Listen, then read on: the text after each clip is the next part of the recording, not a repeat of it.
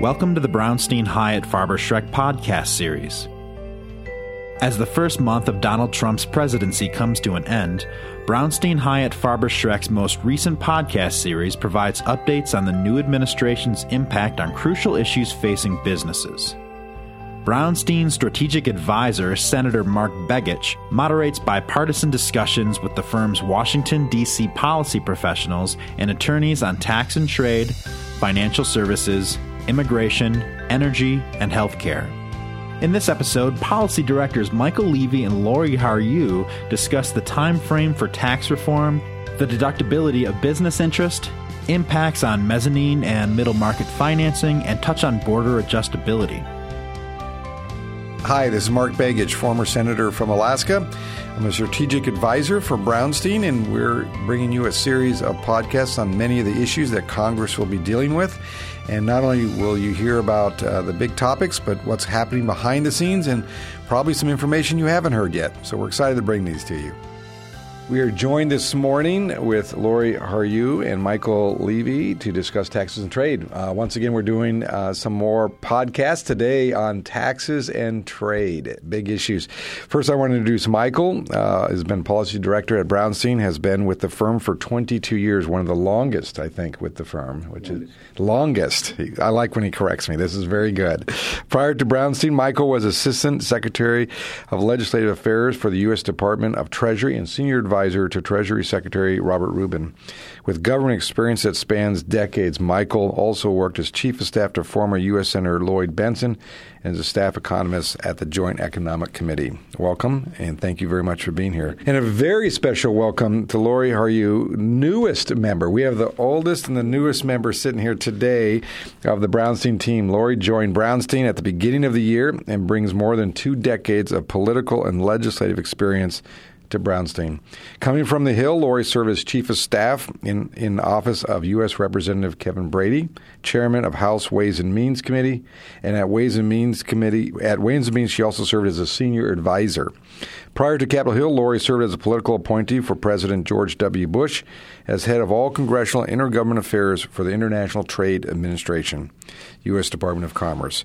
Lori, thank you very much for joining us today and welcome to the firm. And thank you very much. Absolutely. This is a great opportunity to talk about some big issues that uh, Congress is starting to move forward on, and, and, we'll take tax as our first subject matter, if that's okay. And you know, it's interesting when this when the president got elected, uh, the discussion was tax issue, tax policy is going to be important. They talked about during the campaign. We're now here, a lot of activity in Washington, and it seems like this one's moving a little faster than most people anticipated. And I'd say faster, not necessarily with legislative action, but a lot of discussion about what a policy could be. So I guess my first question to either one of you. Maybe maybe we'll start. Uh, well, actually, I'll start with the new one first, uh, Lori, uh, and that is kind of what what do you see right now? And and we know in Washington things change rapidly, but right now, kind of what's the picture uh, that you see could just coming off the hill of where it's going to go or tax policy might go or might not go. What's your thoughts on that?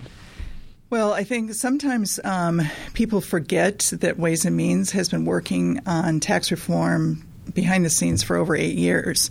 And um, so the committee itself is probably much more prepared and ready to go. Um, and I think we can go back to when former chairman Dave Camp introduced his discussion draft. Good point. Yeah. That was back, I think, in 2011. And or maybe it was 2012. I don't know. All the, it all the years, it all times. blurs after a while. anyway, um, and I know that with when he introduced that, he actually basically in many members' minds on the committee made it inevitable that tax reform will happen because he showed whether you agreed with what he did or what he didn't do, he showed it could be done. And so since that time, it's evolved, and and now they've come up with the blueprint. And certainly, um, the from the committee's perspective, Committee on Ways and Means, um, that is something that they plan and will be it's working on. It's a big priority. It's a big priority, and they hope to have it by the pres- to the president's desk by August. of this year. Of this year, although certainly the Senate will have a big uh, say right. in that. Uh, uh, Michael, tell me, you know, you worked in the Senate a lot. You, um, and obviously through the work here at Brownstein, and in, in Brownstein's as a firm, we spend a lot of time, it seems, around tax policy and trade policy. How do you see Lori kind of laid the house? And I think you're right. They have several proposals are going to kind of start moving. How do you see the, the, the Senate moving or not moving? Yeah, no, it's a great question. Um, I think that Lori set the, the table properly. Dave Camp laid it out. And Dave Camp said this is within the four corners of the existing paradigm of how we do taxes. These are the changes you have to make to get the top rate down and the corporate rate down, because that's what they're really concerned about the most. And members said, wow, I mean, I don't like this and I don't like that and I don't like this, that, and the other. And all of a sudden they realize that's very tough to pass this politically, even though it's from a tax policy expert's point of view, not my own, but everyone else in town who really is truly expert in the code. It was a lovely piece of work. Democrats and Republicans said, great piece of work. So uh, Chairman Brady and uh, former chairman and now uh, Speaker of the House Paul Ryan said, we need to break this open, create a whole new omelet with whole new cracked eggs. And they came up with a very sophisticated new idea that has had support on the left and on the right from a variety of intellectual tax policy experts. It's complicated, though. Right. And like anything else in tax policy, you create winners and you create losers, and the losers scream while the winners go, hmm, interesting. Right. And that makes for a little political asymmetry. Do you think the, the Senate, um, I mean, Lori laid out an interesting timetable that they're thinking about on the House side, August. Uh, it always, in my tenure there, uh, it always seemed to be House sends something over, then the Senate puts like the slow brakes on, and it gets gets slower. Do you think August is a reasonable, or do no, you think there'll no, be a lot I don't of, because the White House has been too slow out of the box, and they've Oh, they so- just got their Treasury Secretary, so they're right, and and they didn't plan really on what the proposal would look like in any great depth before. They don't have legislative language, I don't believe. They may have some principles they want to articulate. If the principles are different than the House bill, that will slow it down, not speed it up. If they more or less defer to the House, which is what they had agreed to do earlier, but they may now be changing, then it's still you're going to very possibly get it done in the House by August, uh, and that if the Speaker wants to ram it through and members are willing to walk the plank. But you're going to find the Senate won't be able to, and, and you've already had four or five Republican senators express doubts. Three quite critical, or four actually, uh, Perdue of Georgia, Rounds of North Dakota, Thune of South Dakota, and Cornyn of Texas, either extreme doubts or reservations or no. You have 52 senators that can pass it on a reconciliation bill that are Republicans. So you've already run into some political trouble. So, and uh, Chairman Hatch gave a very interesting speech last week at the Chamber of Commerce where he said, love my Republican colleagues. You're not going to criticize them. We're going to work with them if we can get it done. But there are lots of other issues at stake here that we have to think through and work on. So I think there's a high probability it, it can pass the Senate because it'll be whipped. Hard, I mean the House because it can be whipped hard by the leadership, and then the Senate will find that it has to rebuild the bill in order to pass the Senate. So it's going to be a long, longer process. And by the way, that always happens. I was here in '86, and we which was the last major. Best major tax reform. We died three deaths and had three resurrections. So, uh, And that's what I was going to say. I think Chairman Brady has been very clear with all of his colleagues. You know, this is going to live, die, be on life support, and it's, it's going to go through a whole, you know, series of. Lori, let me ask you: in the House, uh, you know, as we see a bill like this, it's an expensive bill, or could be an expensive bill, or it could be neutral. Depends on how it's crafted. But it seems like in the House, uh, the more conservative Freedom Caucus folks are going to be watching how it's paid for. I think. Uh, Do you think they? Do you think? Uh, Speaker Ryan can pull it together and get them satisfied, even if it's not paid for? Or do you think that's going to be one of those points that hang out there? Maybe good policy, but the price tag may be too high for some to grab onto. Any thought on that? Well, currently, um, Brady and the Speaker are looking at doing a revenue neutral um, package. Right. And um, certainly, I know that I know personally, Chairman Brady is very close to. He has lots of friends in the Freedom Caucus, Right. so he's in close contact with them a lot. Trying to keep them informed about how they're moving Absolutely. Do they have ideas? You know, what can we do better here? You know, what is it that concerns you? How do we address those? So I think that you know it'll be they'll be an integral part of the process moving forward. You know, we've dealt here at Brownstein with a, a, a variety of clients that talk to us about, you know, provisions, you know, special provisions, but, you know, some of them that come up, it seems, uh, of concern, uh, and I'll talk about border adjustability in just a second here, but some of the what I call the basics, uh, deductibility for interest on housing, um, charitable con- giving, those kinds of things. What, what do you think if you could put it if you could say, here's the one, two, three things that are probably going to be the hot buttons, uh, and I'll ask you, Lori, first, and then Michael, from that you might see is here's the things that are going to really and put uh, border adjustability over to the side for a second. Put that that's a whole its own world. Uh, what would be those things that kind of stick out that at the end of the day people are going to be worried about, or or Congress just can't figure out how to solve the problem, but knows it's a big ticket item. What what are those? Well, I think right now, um, when you're talking about mortgage interest deduction, charitable giving deduction, um, um, the child tax credit, education credits, those will actually stay in. The blueprint has already said that those will stay So safe zones, those are Safe zones, Right. you know, Americans invest. The biggest investment is probably their home. Uh-huh. Um, you know, we want to encourage charitable giving to our communities, our churches, whatever. Right. Um, you know, education and the education tax credit would apply not to just those going to college, but it also apply to those going to vocational schools, like if Which is a a lot of interest on both Yes. sides on that. Absolutely. You know, this isn't just about college kids. This, Right. I mean, traditional college kids. This There's is a lot about of also demand for trades and, Absolutely. and try to create some parity there. Right, and we made a very conscious decision to do that because we realized the economy needs Right. those people. And um, so, So, what anyway, are the hot buttons? What are the well- things that people are going to go, oh well, my? until we actually see the, the legislative text, yeah. The hot button is border adjustability. Border adjustability. Yeah. That seems to be the one that's kind of boiling behind the scenes. and there's and there's also interest deductibility Well, I think interest- is, is a is a big so, deal uh, for interest business. deductibility for your home Yeah. Oh, mortgage. that's right, yeah. But, but when you get to, to business deductibility, that's a huge issue.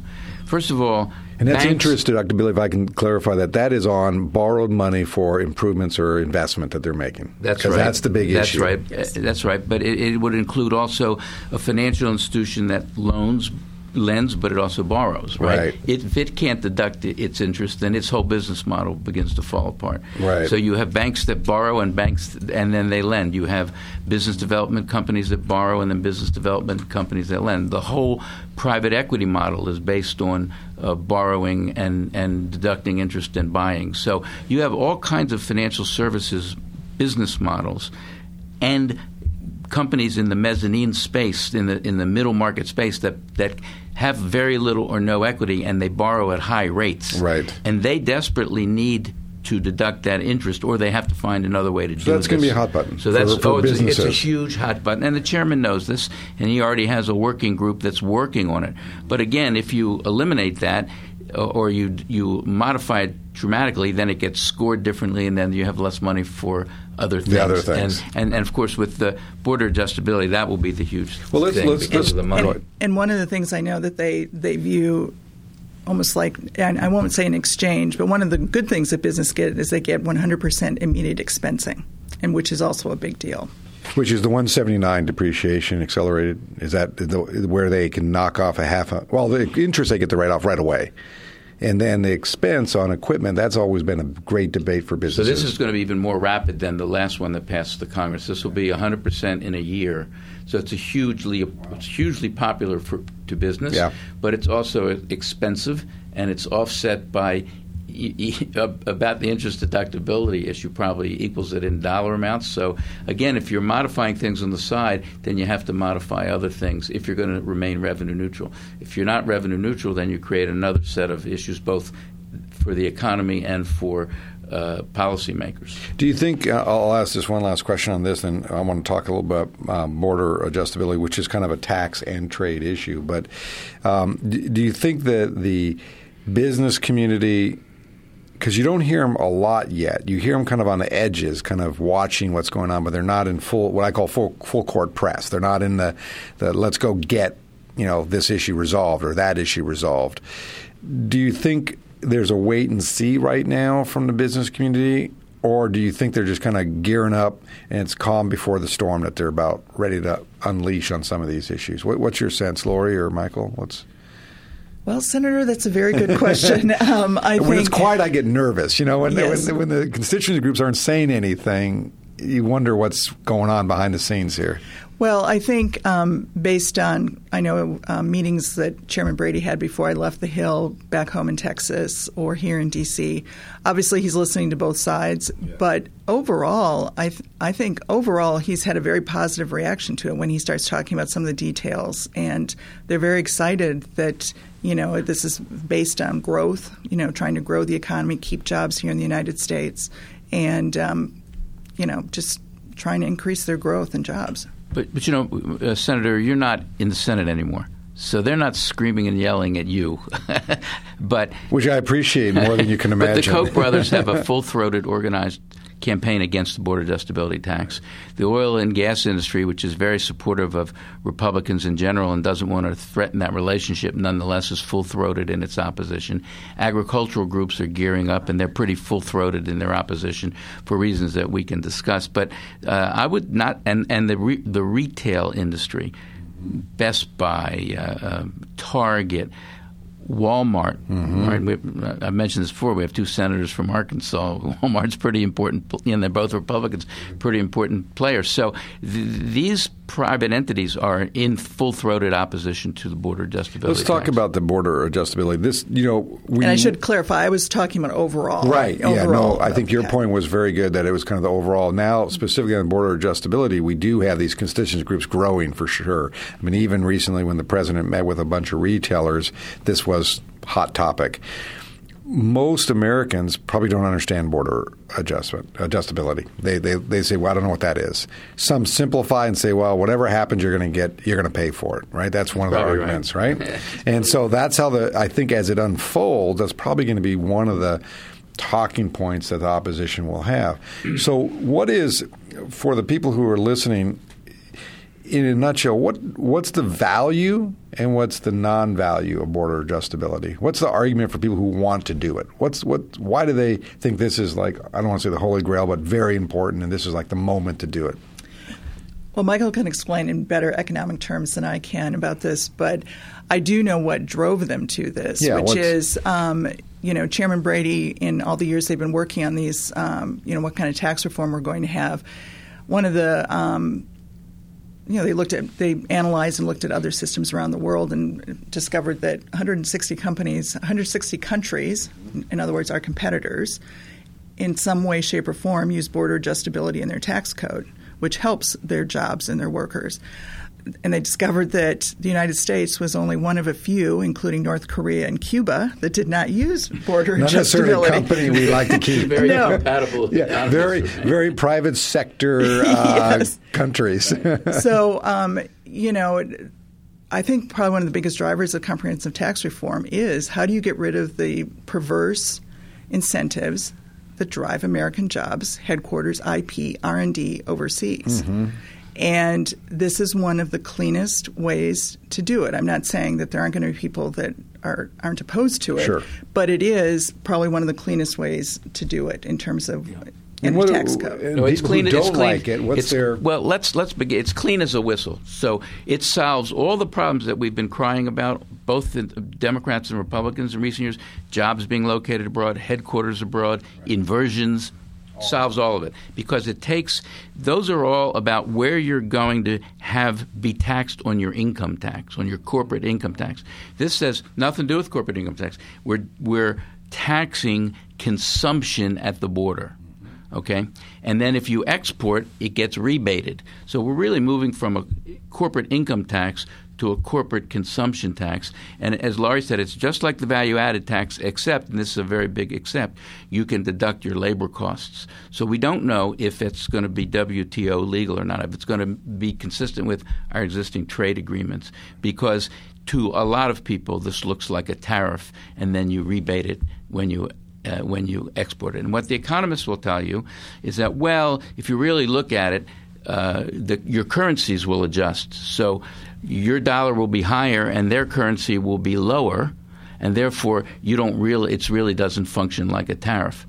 Well, then a lot of people who export and they don't import in order to export, like a, a, a soybeans, right? You're not importing a lot of foreign goods in order to make that soybeans and export. You're just exporting it, right? All of a sudden, you're saying, well, whoa, I now have a 10 to 20 percent appreciation in the dollar, and my soybeans are more expensive than Brazilian soybeans. Who are the Japanese going to buy? Right. So, and the oil and gas industry is saying the same thing about uh, product that it refines abroad, and I mean, it makes abroad and refines here, and so on and so forth. So, it, it, there are winners and losers, and right now, a lot of the people who are very dependent on imports especially all the retailers, but many, many other types of manufacturers are very worried that the economic outcome of this will be negative for them. So it's a it's a huge issue, but it solves a huge issue. And what Lori and I also know and we haven't discussed yet, is that it raises $1.2 trillion.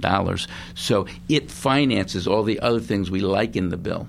Right. So it actually there there's I mean that's the silver lining for a big reform is you got to find the money, and this is one piece of the puzzle that's simple in its in the concept of it, but has opposition that could be aggressive, but the number is so large it might outweigh that opposition. Well, is that a I think more in the House than the Senate. I More in the Senate. Yeah.